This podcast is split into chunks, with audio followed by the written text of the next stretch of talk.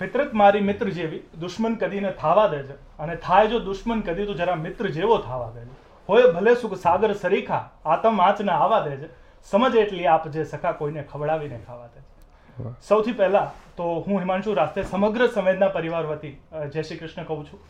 અને વાત દુહાથી એટલે શરૂઆત કરી કારણ કે આજે વાત કરવાની છે સંસ્કૃતિ. લોક સાહિત્યની લોક સંગીતની. કારણ કે આજે એક એવું વ્યક્તિત્વ સંવેદનાના આંગણે આવ્યું છે કે જે આપણી સાંસ્કૃતિક ધરોહરને, જે લોક સાહિત્યને પોતાની અંદર જમાવીને બેઠા છે અને અવનવી રીતે ખનન, મનન ચિંતન કરીને યુવાનો સુધી નવનવી રીતે પહોંચાડતા રહે છે. જેના અવાજમાં લલકાર છે, જેના અવાજમાં પડકાર છે, જે પોતાના અવાજની તાકાતથી બે જુદા ગગનના પક્ષીઓને મળાવી શકે છે, જે મધરાતે મોર બોલાવી શકે છે અને જે રાતને સપના વિહોણી બનાવી શકે છે. એવા આદિત્યભાઈ ગઢવી આજે સંવેદનાના આંગણે છે. તો સૌથી પહેલા તો આદિત્યભાઈ ખૂબ ખૂબ આભાર આપનો સમય આપવા બદલ. અને આપણે આ સફરની જે વાતો કરવાના છે આજે તમારા જે સફરની જેનાથી યુથ ઇન્સ્પાયર થઈ રહી છે અત્યારે. જી. તો સૌથી પહેલા તો મને તમારા બાળપણથી જે રીતે સંગીતની બધા લોકો જાણે છે તો કોઈક એવી વાતો કે સંગીત તો આપણે ખ્યાલ છે બધા લોકો જાણે છે કે તમને વારસામાં મળ્યું છે. જે જે તમારા પૂર્વજો છે તે મૂડી સ્ટેટના રાજકવિ રહી ચૂક્યા છે. પણ એવા કોઈક એવા ઇન્સિડન્ટ ખરા કે જેનાથી સંગીત પ્રત્યેનો ઝુકાવ? એમ ઇન્સ્ટન્ટલી એવું કશું થયું હોય, એવું કશું શેર કરવું હોય તો? બસ નપાસ થતો ગયો એમ એમ સંગીત પ્રત્યે રુચિ વધી ગઈ એવું છે. એટલે એટલે બસ બાળપણથીને જ તે જેમ હવે કીધું એમ કે માહોલ ઘરમાં હતો લોક સંગીતનો, લોક સાહિત્યનો. અને ભણવામાં ઓછી રુચિ હતી પહેલાંથી. એટલે સંગીત તરફ વધારે, લોક સાહિત્ય તરફ વધારે વળ્યો. અને લોક સંગીત લોક સાહિત્ય તરફ વધારે એટલે હું વળ્યો કે હું ચેન્નઈ ગયો રહેમાન સાહેબની ઇન્સ્ટિટ્યૂટમાં અને ત્યાં જઈને મને ખબર પડી. એ પહેલાં મને બોલિવૂડ અને એના માટેનું બહુ આકર્ષણ હતું. પણ ત્યાં જઈને મને ખબર પડી કે આપણા સંગીતની, આપણા સાહિત્યની તાકાત છે બહુ જુદી છે અને એનું બહુ ઇમ્પોર્ટન્સ છે. એ એ મને ત્યાં જઈને ખબર પડી એટલે એ વધારે બાળપણથી જ્યાં સુધી મને ખ્યાલ છે અઢાર વર્ષની ઉંમરે તમે ગુજરાતની એક પ્રતિયોગિતા ચાલતી હોય છે. લોક ગાયક ગુજરાત. અને અઢાર વર્ષની ઉંમરે જ્યારે કોઈ એક વ્યક્તિ એ મુકાબલો જીતે છે અને ત્યાર પછી જે તમે મેં ક્યાંક એવું સાંભળેલું કે તમે એવું ચૂઝ કર્યું કે હવે મારે વધુ શીખવું છે અને મારે ચેન્નઈ જવું છે. તો બે વાતો જ્યાં સંલગ્ન થાય છે મને એક વિચાર આવે કે કૃષ્ણ ભગવાને સોળ વર્ષે કંસને મારીને ગાદીએ બેસવાની જગ્યાએ એવું વિચાર્યું હતું કે હવે હું જ્ઞાન લેવા સાંદીપનીના આશ્રમે જઈશ. તો એવો જ કંઈક સમન્વય તમારા વચ્ચે તો એના વિશે થોડી કંઈક વાત કરતા હો. હા બિલકુલ. એટલે હું જે જે આપણે રિયાલિટી શોની વાત કરી એમાં એવું જ બન્યું હતું કે હું ભણતો હતો કોલેજમાં અને મને શોખ હતો ગાવાનો એટલે મેં એમાં ભાગ લીધેલો. પણ મને ખબર નહોતી કે હું એમાં આટલો આગળ જઈશ અને વિનર બનીશ. એટલે એ એ વિનર બન્યા પછી શોઝની ઇન્ક્વાયરીઝ ચાલુ થઈ ગઈ. શોઝ કરવાના મેં ચાલુ કરી દીધા. છ, આઠ મહિના જેવું મેં કર્યા પણ કચ્છમાં, સૌરાષ્ટ્રમાં, ગુજરાત આખામાં ઘણા બધા શોઝ મેં કર્યા. પણ પછી મને ખબર પડી કે મેં હું આમાં આવી ગયો છું, પણ મારે વધારે શીખવું છે, મારે વધારે જાણવું છે. એટલે પછી મેં ચેન્નઈ જવાનું નક્કી કર્યું અને આગળ હું ગયો. કચ્છની જે તમે વાત કરી અને આજે આપણે કચ્છમાં જ બેઠા છીએ અને કન્ટિન્યુઅસ તમારા શોઝ હોય છે. તો એક કચ્છ પ્રત્યેનો જે લગાવ છે જે એક ખાસ કોર્નર કદાચ તમારા હાર્ટમાં બી હશે એના વિશે કશું કઈ કહી શકો? બિલકુલ આજે જ હું હમણાં વાત કરતો હતો કે મારું ફર્સ્ટ મ્યુઝિક વીડિયો ચેન્નઈ ગયા પછી મેં નક્કી કર્યું કે મારે ફોક જે છે એને નવી રીતના યંગસ્ટર્સને ગમે એવી રીતના મારે એના મ્યુઝિક વિડીયોઝ બનાવીને મૂકવા છે. એટલે મારું ફર્સ્ટ મ્યુઝિક વીડિયો જે મેં પ્લાન કર્યું એ ચેન્નઈ બેઠા બેઠા એવું કર્યું કે મારે કચ્છમાં રણમાં કરવું છે. અને ત્યારે મને કોઈ જ આઈડિયા નહોતો કે રણમાં કઈ રીતના શૂટ કરી શકાય શું કરી શકાય. પણ કચ્છ મારા માટે ઓલવેઝ લકી રહ્યું છે. એટલે વાઇટણમાં મેં પહેલો જ મ્યુઝિક વીડિયો શૂટ કર્યો અને યંગસ્ટર્સને ખૂબ જ ગમ્યું. અને પછી જ મારી આખી આ એક મેં જોનર પકડ્યું ફોક ફ્યુઝનનું યંગસ્ટર્સને ગમે એવું. અને રિસન્ટલી હેલારો ફિલ્મ આવી એ પણ કચ્છની એક લોકવાર્તા ઉપર આધારિત છે. એનું સપના વિનાની રાત લોકોને ખૂબ ગમ્યું. એટલે કચ્છ સાથે એક મારું બહુ સારું જોડાયેલો છું.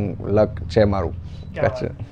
અને એવું કહેવાય કે સંગીત માટે જે પાયાની તાલીમ હોય છે જે ક્લાસિકલ મ્યુઝિક કારણ કે ઘણા બધા યુથ અત્યારે તમને ફોલો કરી રહ્યો છે અને ઘણા બધા એવા ઈચ્છનારા લોકો બી હશે કે અમે બી આ આ ક્ષેત્રમાં કરિયર બનાવીએ. તો એના માટે તમે થોડું કશું કહી શકો કે એ પાયાની જરૂરિયાતો કેટલી મહત્વની હોય છે? કે જે પાયાની તાલીમ છે જે ક્લાસિકલ બેઝ છે એના વિશે જો આપ કશું કહી શકો તો. બહુ જ બહુ જ જરૂરી છે. એટલે તમારે જો ભાષા બોલવી હોય કે જાણવી હોય તો પહેલાં એબીસીડીથી ચાલુ થાય.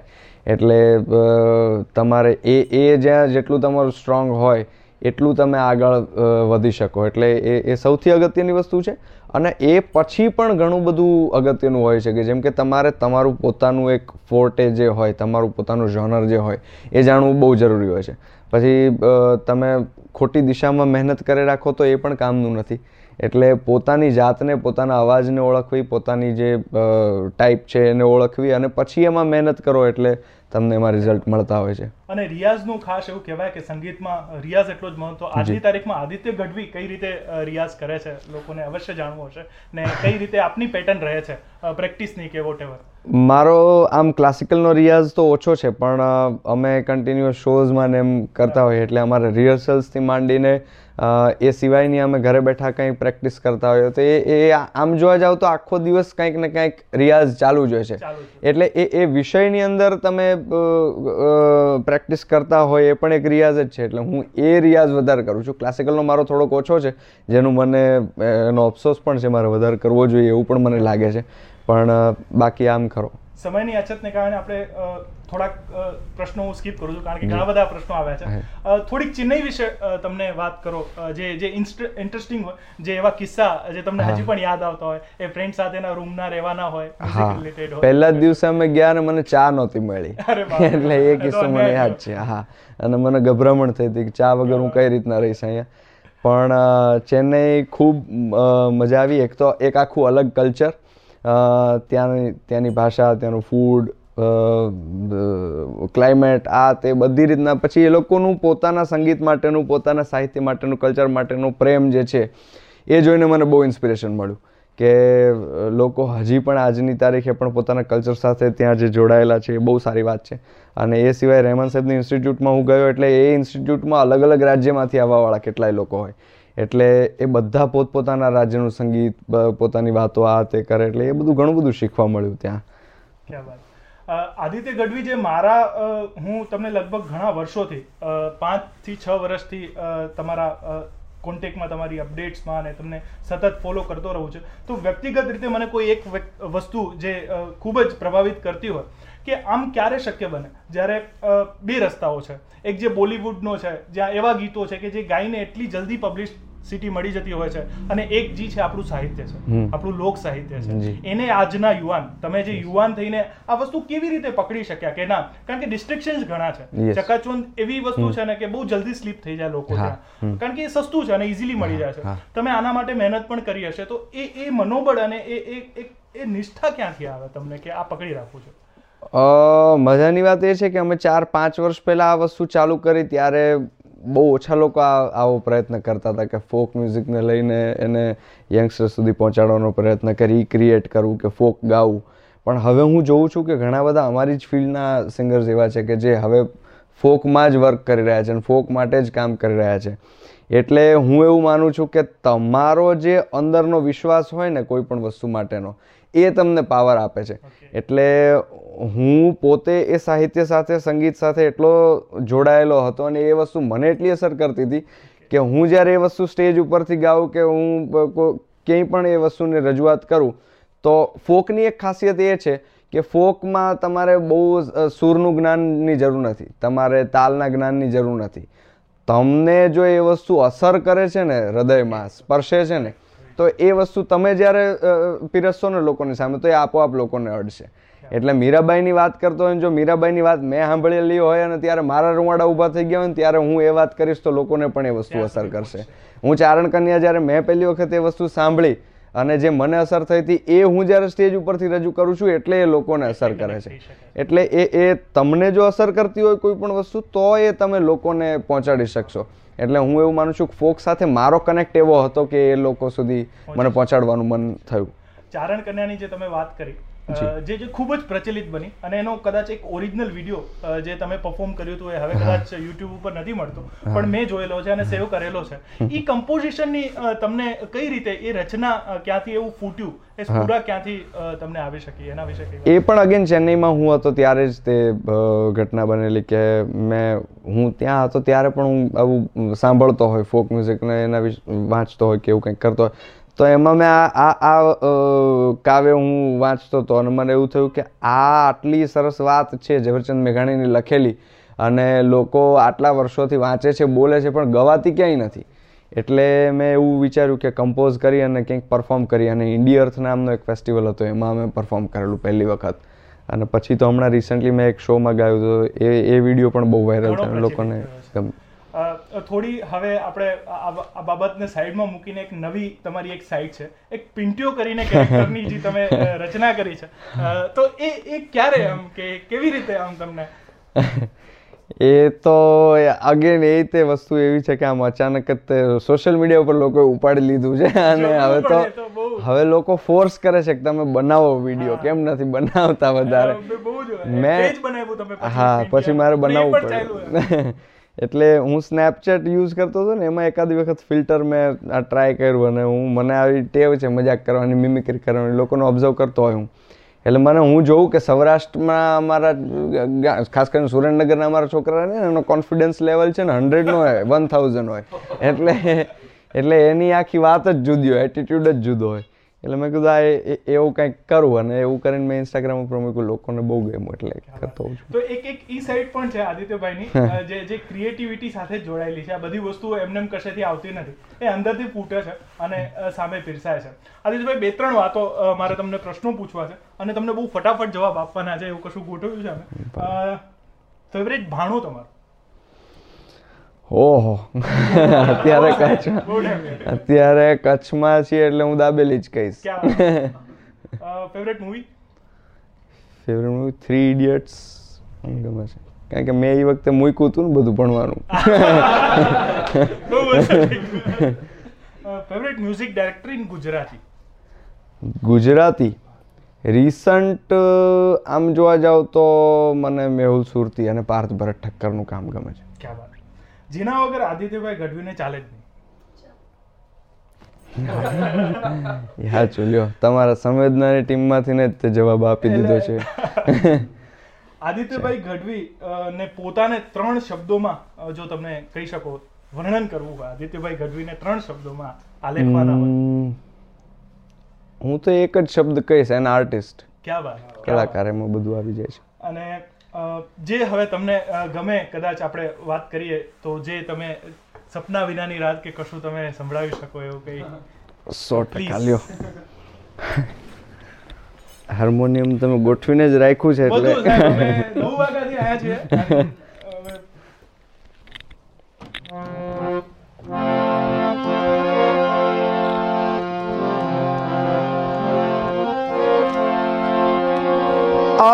सखी मैं तो यूं सुनो के पौ फाटे पियुगोण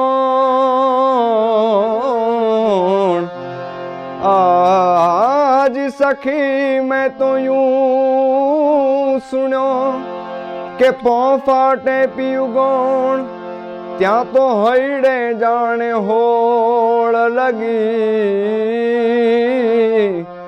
કે પહેલો ફાટે કો પહેલો ફાટે કોણ? એ તારી નદીઓ પાછી વાળજે.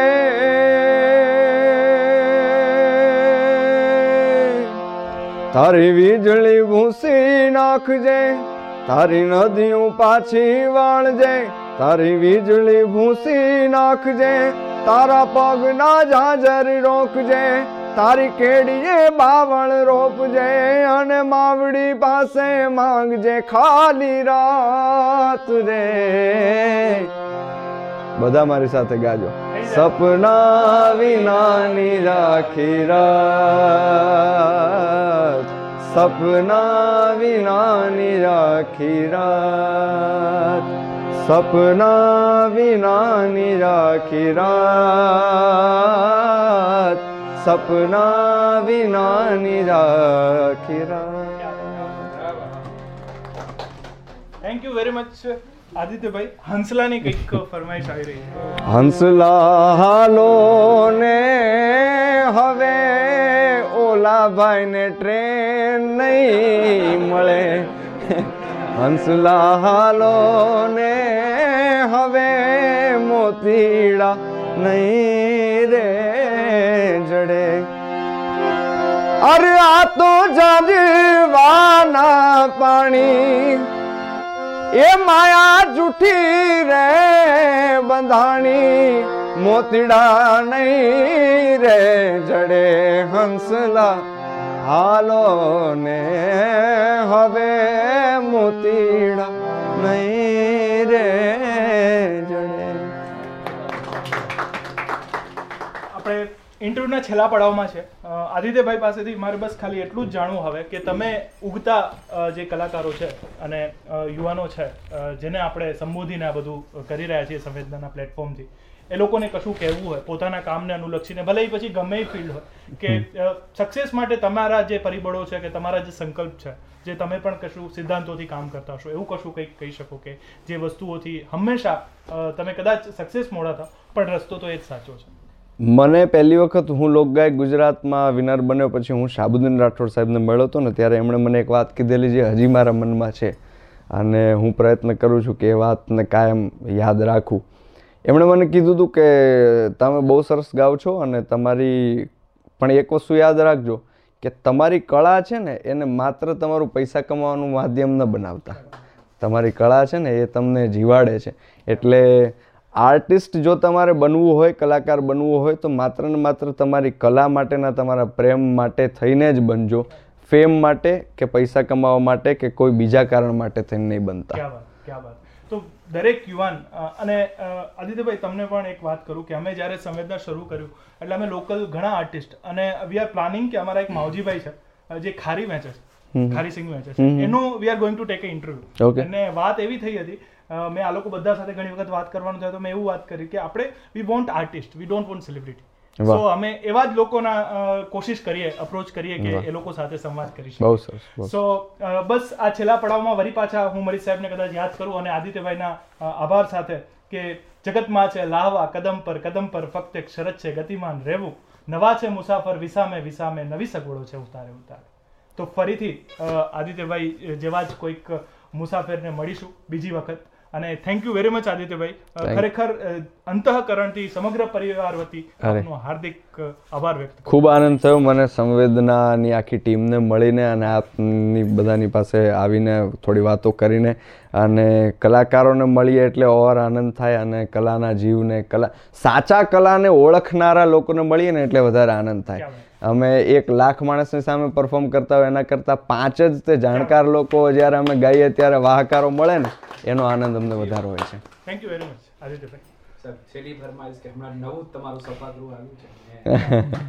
એના તો આખા શબ્દો મને યાદ નથી. શું વાત છે? આ લોકો બધા તમારા ડાય જ્યારથી આ લોકોને કીધું છે ને કે આદિત્યભાઈ આવવાના છે એ લોકો કોઈ લગભગ સૂતા નથી કોઈ જમ્યા નથી આજે and we are waiting for you like anything thank thank you so much કળ જોગનો કનૈયો વળી દિલ જીત નારો હવને વાલો લાગે પરાણે પ્રેમનો પર્યાય એના મનમાં શું હાલે ભાઈ? કોઈ ના જાણે પણ ઈ તો જાણે બધાના દલડાની વાત. ધાર્યું એના મનનું વિકર કરતો કરાવતો ને સામ દામ દંડ ભેદ કોઈ પણ ઉપાય. પ્રેમમાં પડવું એના માટે એક રમત છે, ભલે પછી દિલના કટકા થઈ જાય, નટખટ નખરાળો જાણે નંદજીનો લાલો, હવને પ્રાણ તીએ પ્યારો, તો લાગે બહુ વાલો. જીવન જીવાડે વળે સૌને નચાડે અને દુનિયાના રંગો એની નજરે બતાડે. બોલે મીઠું મત જેવું બધાને ફસાવે વળી. એના સુર તાલે આખા જગને રમાડે. बानी के प्रभाव से लेखनी के पराक्रम से सदियों से सोए हुए भावों को जगाते हैं जिंदा करते हैं जान मुर्दा दिलों में डाल जब हम काव्य सुधा धारा बरसाते हैं तारे नहीं जाते जहाँ शशि नहीं जाते जहाँ रवि नहीं जाते वहाँ कवि हम जाते हैं જ્યાં તારાઓ નથી પહોંચતા જ્યાં ચંદ્ર નથી પહોંચતા જ્યાં સૂર્ય નથી પહોંચતા ત્યાં કવિઓ પહોંચે છે એવી કઈ જગ્યા છે એવી જગ્યા એટલે માણસનું હૃદય માણસના હૃદય સુધી જે વાણી પહોંચે છે, જે શબ્દ પહોંચે છે, જે સ્વરો પહોંચે છે, એ કવિ, કલાકારો, એનું એક આખું ગ્રુપ, એટલે કે સંવેદના ગ્રુપ, ભુજના આંગણે હું આજે આવ્યો છું. આ બધા કલાકાર મિત્રોને, કલાના જીવોને, કલાના પ્રેમીઓને જ્યારે હું આજે મળ્યો ત્યારે મને ખુદને ખૂબ જ આનંદ થયો છે. બધા સાથે વાત કરીને, બધાને મળીને અને આવી સુંદર મજાની પ્રવૃત્તિ ભુજના આંગણે ચલાવે છે. સંવેદના ગ્રુપને મળીને મને ખૂબ આનંદ થયો અને હું એમને ખૂબ ખૂબ શુભેચ્છાઓ પાઠવું છું કે આવું ને આવું કાર્ય કરતા રહે અને અમારા જેવા કલાકારોને બોલાવતા રહે.